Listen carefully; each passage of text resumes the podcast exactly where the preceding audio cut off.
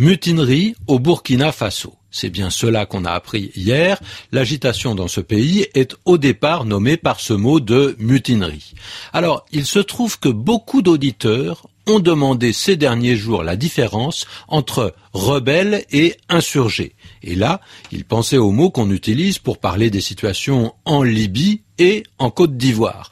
J'ai répondu de mon mieux, mais il est sûr qu'on n'a pas employé pour la Libye et pour la Côte d'Ivoire le mot de mutin. Pourquoi parler de mutin et de mutinerie au Burkina?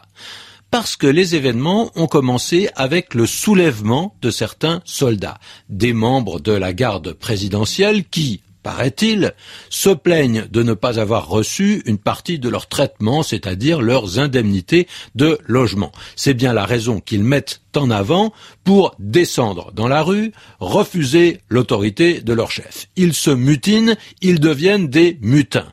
Et le mot est employé tout spécialement lorsque des membres d'un groupe décident de désobéir.